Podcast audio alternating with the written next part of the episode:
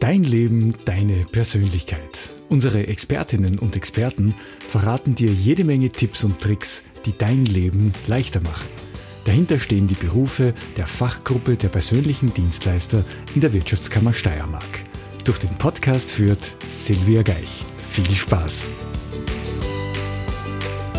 Dein Leben, deine Persönlichkeit und wie du mit deinem Hund seinem Leben und seiner Persönlichkeit gut durch den Alltag kommst. Das erfahren wir heute von Diplom-Verhaltensbiologin und Tiertrainerin Sabine Macherhammer. Grüß dich! Servus Silvia. Schön, dass du bei uns bist.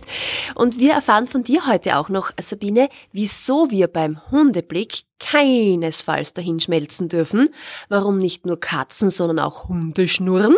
Tatsächlich ist so, klären wir noch. Und wir klären auch noch die Frage, ob du weißt, in welcher Tonlage dein Hund bellt. In welcher Tonlage? Sabine, wir haben heute viel aufzuklären. Ja. Einiges an Aufklärungsbedarf. Bevor wir ins Gespräch einsteigen, mal persönliche Frage. Ich nehme an, du hast einen Hund oder Hunde? Ja, ich habe zwei Hunde. Eine Ridgeback Mixhündin, die ist jetzt äh, knapp drei Jahre alt und eine Dalmatinerhündin, die wird acht. Oh, zwei süße Ladies eigentlich. Ja, gell? Mädelhaus. Meter, drei Mädelhaus. Wo hast du deine Hunde, deine Wauzis her? Also die Kimber habe ich aus dem Tierheim. Die war ähm, mit einer angstaggressiven Mutter ist sie abgegeben worden und die habe ich mit vier Monate zu mir geholt. Und äh, die Dalmatinerhündin ist aus einer Zucht. Okay. Also ich habe quasi beide Seiten abgedeckt, Tierheim und Zucht. Beides. ja, Und die zwei können wahrscheinlich, gerade die Hundedamen können den Hundeblick extrem gut, schätze ich mal. sehr gut, ja. Und wahrscheinlich auch mal so richtig schön aufdrehen. Auf jeden Fall. Und dann gasen es durch den Garten. Dann, genau. Und wahrscheinlich sind sie auch mit dem Bellen nicht zu knapp dran, weil wir Damen, glaube ich, wir sind ja auch, glaube ich, kommunikationstechnisch nicht so die leisesten. Ja, wie wir später hören werden, die Kommunikationstabelle äh, ist da ziemlich weit gestreut. Alles klar. Deswegen haben wir auch unseren Titel heute so gewählt. Ein Bellen sagt mehr als tausend Worte. So lernst du verstehen, warum Hunde, die blicken, nicht beißen. Also wir haben jetzt unseren Zuhörerinnen schon ganz viel Rätsel aufgegeben. Ich glaube, jetzt gehen wir schön langsam an die Auflösung. Ja, selbiger, gerne. gell? Worüber sprechen wir heute in erster Linie überhaupt, Sabine? Äh, Ängste bei Hunden und umgekehrt, wenn wir Angst vor Hunden haben. Das heißt, da wird, werden zwei, zwei Sachen aufgeklärt. Okay, jetzt derzeit merkt man ja wieder, es gibt immer so Zeiten, wo sich die Menschen Hunde aus Tierheimen holen. Dann Mhm. gibt's leider auch die Zeiten, wo die Menschen die Hunde wieder zurückbringen.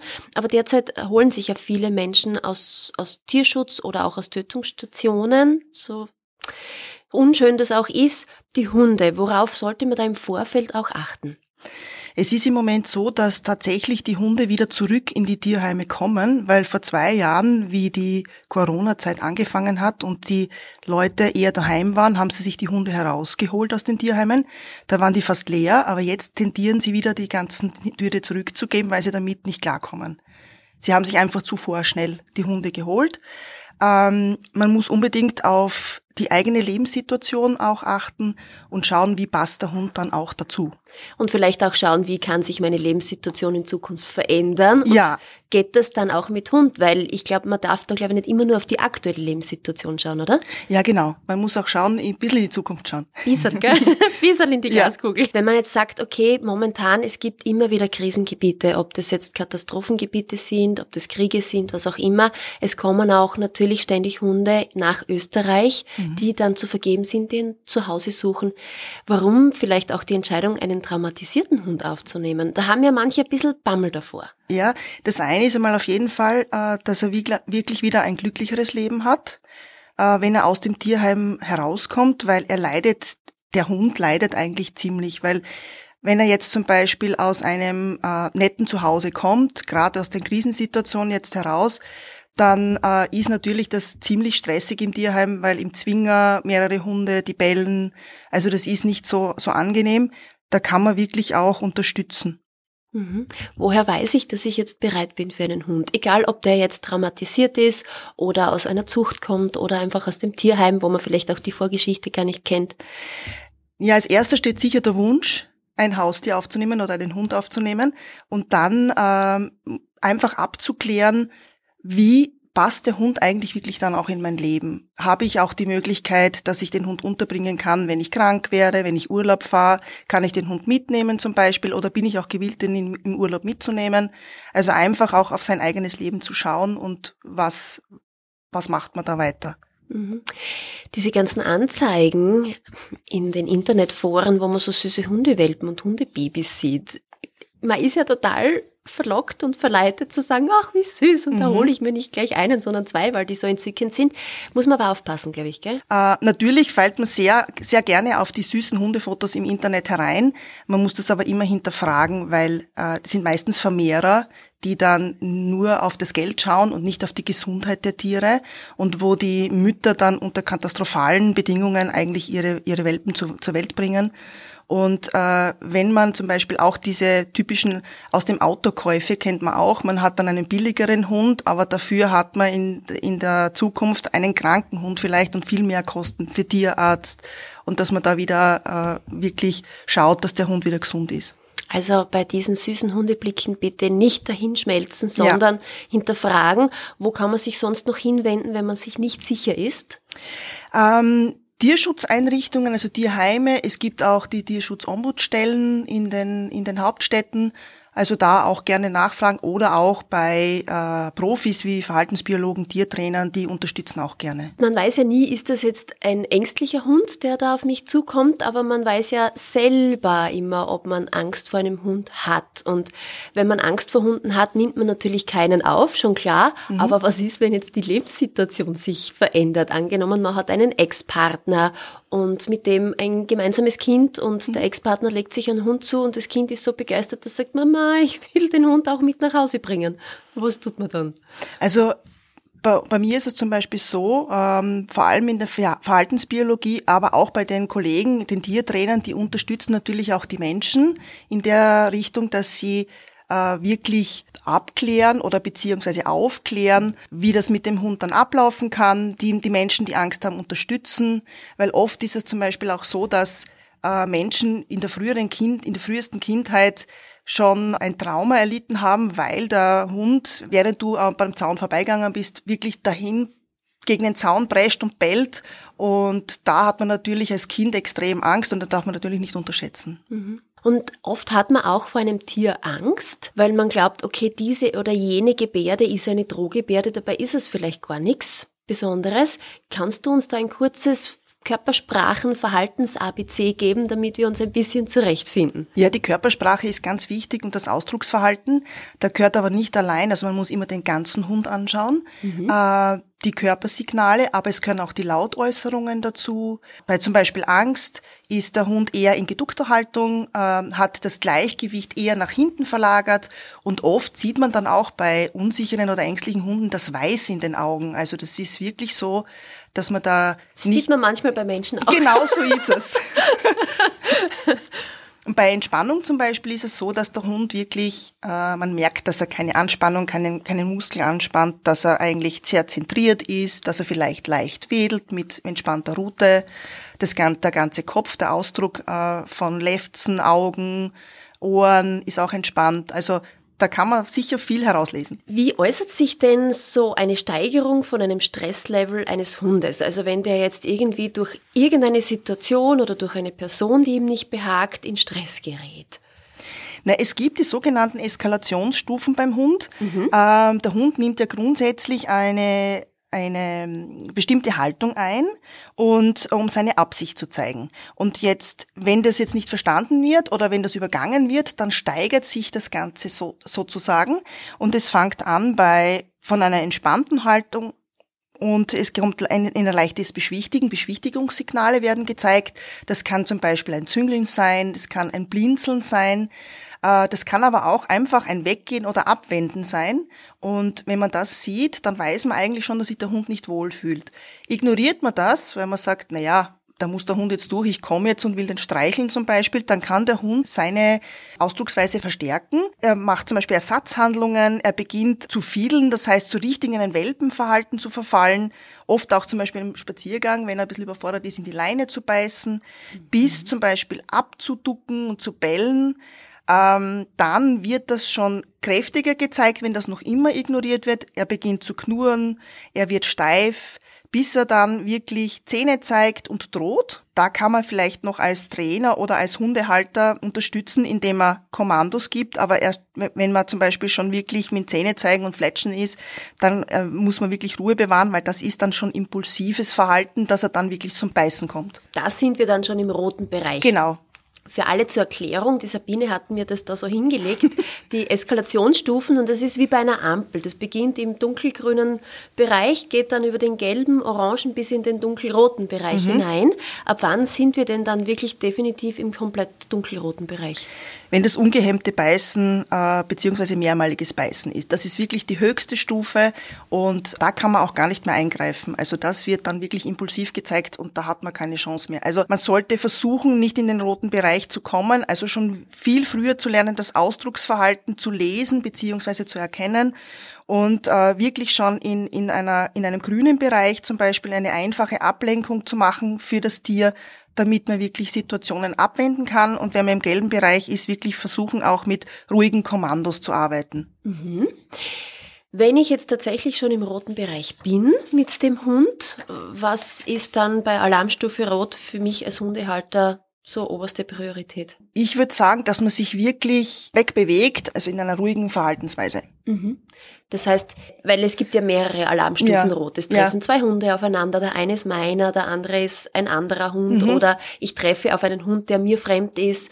Wie, wie ist das jetzt, wenn zwei Hunde miteinander in Alarmstufe rot sind, einfach Sicherheitsabstand die machen lassen, beziehungsweise wenn ich jetzt einen fremden Hund treffe. Wenn ich einen fremden Hund treffe, schaue ich, dass ich schon sehr viel früher das Ganze abwende, beziehungsweise den Hund, meinen Hund heraushole. Weil wenn er in einer roten Situation ist und ins Kämpfen übergeht, dann kämpfen die Hunde wirklich und dann kann ich, sollte ich natürlich nicht mehr dazwischen gehen, weil dann bin ich auch gefährdet. Dann habe ich vielleicht einen Biss oder werde ich in, in einer Übersprungshandlung zum Beispiel angefallen. Mhm. Also wirklich versuchen, schon im grünen, gelben Bereich äh, den Hund herauszuholen und da schon zu verstehen. Und selber, wenn man jetzt auf fremde Hunde trifft, es passiert hin und wieder, dass mhm. die herrenlos durch die Gegend streunern. Wie ist da das beste Verhalten? Das beste Verhalten ist eigentlich, dass man, wenn man einen Hund auf sich zukommen sieht, da zu schauen, wie ist der eigene Hund eigentlich drauf oder was hat der eigene, hat der eigene Hund Macken, dass er Angst hat oder was auch immer, dann vielleicht als Puffer dazwischen zu gehen, also sich schon vor den Hund zu stellen, den anderen Hund vielleicht äh, anzusprechen und sagen, gehst du jetzt nach Hause oder so. äh, ja, ähm, weil das hilft oft. Gerade bei Bauernhofhunden ist mir das aufgefallen, wenn du sagst, ja, gehst du nach Hause, dann ist so, dass er sagt, oh, okay, ich wollte eigentlich nur freundlich sein, aber gut, dann gehe ich halt. genau. Ja. ja, da sind sie dann. da ist es denen dann zu blöd. Ich ja, kenne genau. solche Situationen. Wobei ich bin ja dann diejenige, die endlos streichelt und ja. Ich kann dann ja nicht aufhören. Ist das eigentlich eine gute Idee oder sollte man das gar nicht tun bei herrenlosen, freundlichen Hunden, dass man die dann auch noch in ihrem Verhalten bestärkt, dass sie auf andere zugehen? Also ich, meine persönliche Meinung ist, man soll es eher nicht machen, weil man dann wirklich das verstärkt. Das mhm. ist aber meine persönliche Meinung. Ja, okay, Sophie. Ich werde das nächste Mal an dich denken. Ich kann halt nicht anders. Nimmst mich halt mit in Gedanken. Ja, genau. Ich gehe, ich nehme dich mit auf meine Spaziergänge. Jetzt haben wir vieles gehört, das Züngeln, die Lautäußerungen, Blinzeln, Winseln, alles Mögliche. Aber eines tun Hunde sicher nicht, oder? Sie schnurren sicher nicht. Doch. Sie schnurren, jetzt? aber in einer anderen Art und Weise, als wir kennen bei Katzen. Okay. Das sind so Wohlfühlseufzer eigentlich und ich, ich glaube sogar, dass sie es von Menschen ein bisschen übernommen haben, weil dieses mm. und das ist so, äh, eigentlich kennen wir das auch, wenn wir dann mhm. irgendwie zum Beispiel äh, entspannt liegen und dann alles so richtig loslassen. Mhm. und das haben die Hunde übernommen oder beziehungsweise können das auch. Mhm. Und das finde ich total genial eigentlich. Weil du so richtig merkst, jetzt ist der Hund wirklich entspannt und in der Situation fühlt er sich wohl. Das ist, glaube ich, wirklich einer der wenigen Indikatoren, wo du sagen kannst, wo jeder, glaube ich, der hinschaut, egal ob er Erfahrung mit Hunden hat oder nicht, sagen kann, ja, jetzt ist der Hund wirklich entspannt. Mhm, ich glaube, genau. das, das ist ja. so ein eindeutiges ja, Merkmal. Ja. Wo ich, glaube ich, immer wieder daneben gelegen bin, ich habe immer gedacht, das Herumtoben und dieses Verspieltsein, wenn mhm. Hunde so ein bisschen auch herumkasperln, da war ich auch immer der Meinung, oh, dem taugt's jetzt. Nein, Spielen muss man sich vorstellen, ist immer gegenseitig. Also wenn man das beobachtet, vor allem auch auf Hundewiesen zum Beispiel, dann nimmt immer einer den Bart ein, den anderen zum Beispiel zu jagen und den zu verfolgen und dann wechselt das Ganze. Wenn das jetzt aber nur sehr einseitig ist, kann das auch ein Entschärfen von Situationen bedeuten, beziehungsweise ist es eine Eskalationsstufe, das sogenannte Fiddeln und dann wird mhm. das so richtig welpenhaft gezeigt. Das ist eigentlich eine Stress, Stressvariante dann auch. Okay. Das heißt, jegliche Art von spielerischer Betätigung oder? Also wenn sie gegenseitig ist, das kannst du gut beobachten, ja. wenn sich die Positionen immer wechseln, also wenn einer den anderen jagt und dann wechselt das wieder, dann ist es ein Spiel. Mhm. Wenn der jetzt aber wirklich gestresst ist und den, den äh, Besitzer dann zum Beispiel auch wirklich anspielt oder wirklich dieses welpenhafte Verhalten zeigt und so, sozusagen fiedelt, dann merkt man, okay, das ist ein bisschen zu viel, dann kann man den Hund eigentlich aus der Situation herausnehmen. Ah, verstehe. Was ich auch immer wieder merke, gerade im Spiel, die Hunde bellen dann manchmal auch. Es gehört irgendwie zum Körperausdruck dazu und ich kenne auch Menschen, die sagen, ich muss ihm das echt abgewöhnen, dieses viele Bellen. Ist das eine gute Idee? Ja, nein, in einem gewissen Ausmaß?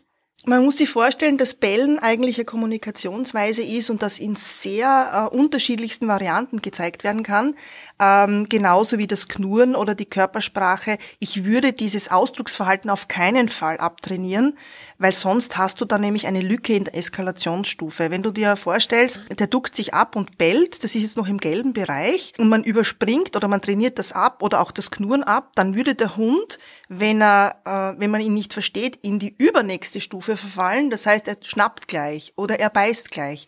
Und das wollen wir ja nicht. Also wir, wir wollen schon dieses übermäßige Bellen, kannst du zum Beispiel bei einem Wachhund, der jetzt am Zaun ähm, bellt und sagt, hey, da ist jemand, dann kannst du ihn schon loben dafür, aber er muss, du kannst mit ihm arbeiten, dass er sagt, okay, wenn du sagst, passt, ich habe das Ganze jetzt gesehen, dass er dann aufhört damit. Mhm. Also das kann ich schon machen, aber das Bellen abtrainieren ist große Gefahr. Viele Kommunikationsstrategien, die wir gehört haben, sind natürlich auch teilweise so Kommunikationsstrategien mit anderen Hunden oder auch mit uns Menschen. Gibt es jetzt irgendeinen Kommunikationskanal, den sich die Hunde extra für den Menschen angewöhnt haben? Weil bei Katzen zum Beispiel ist ja das Miauen nur entstanden, damit sie mit uns Menschen sprechen können. Mhm. Bei den Bällen gibt es viele Sachen, da würde ich auch sagen, es gibt das erlernte Bellen und das ist das Beste, was wir kennen, ist das Keifen. Dieses ah. Keifen, das äh, triffst du oft an, wenn zum Beispiel der Hund vor dir herläuft, dann und sich umdreht und schaut, ob du ihn eh gesehen hast. Also dieses, ich möchte Aufmerksamkeit, beziehungsweise, also das würde ich sagen, ist erlernt. Das hat er sich wirklich angewöhnt. Sonst gibt's beim, beim Bellen eigentlich auch bei Stress oder Angst, das ist dann sehr, sehr hoch und schreiend teilweise sogar.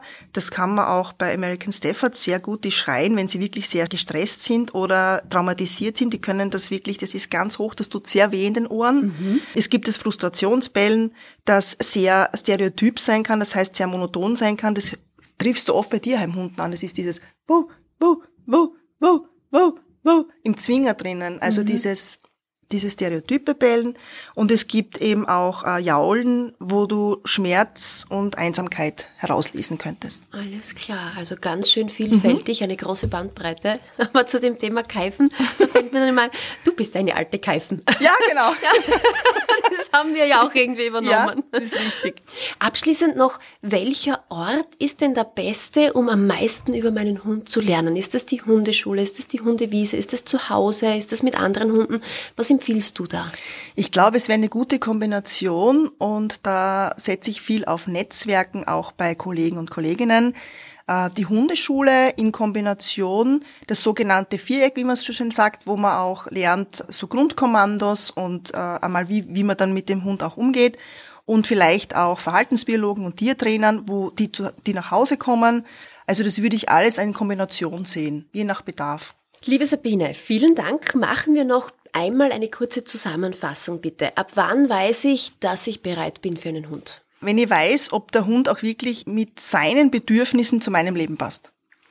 Wenn wir jetzt noch einmal auf die persönlichen Dienstleister zu sprechen kommen, wo finden wir euch Tiertrainer? Im Firmen bis Z in der WKO auf jeden Fall und über Mundpropaganda oder auch im Internet. Also man kann da wirklich sehr viel recherchieren.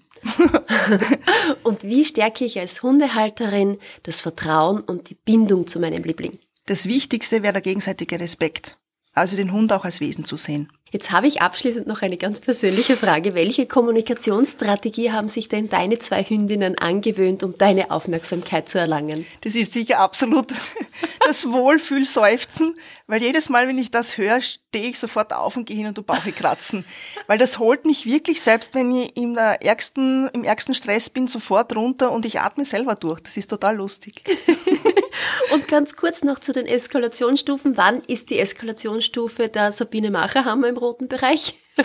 Und woran erkennt man das? Eigentlich bei Respektlosigkeit, muss ich dazu sagen, weil der gegenseitige Respekt, find, den finde ich sehr, sehr wichtig, damit auch Vertrauen passieren kann. Das stimmt. Und wie merkt man dir das an? Uh, dann kriege ich einen eigenen Blick und dann werde ich gleich, ich glaube, ich werde auch starr. ich bell zwar nicht und knurr zwar nicht, aber ich könnte durchaus beißen. okay, also dann anhand dieser Merkmale weiß ich, du hast dich jetzt gerade wohlgefühlt. Ja. Es ist alles im grünen Bereich. und ich sage vielen herzlichen Dank für das Gespräch, Diplom-Verhaltensbiologin und Tiertrainerin Sabine Macherhammer. Sehr gerne. Baba, Silvia.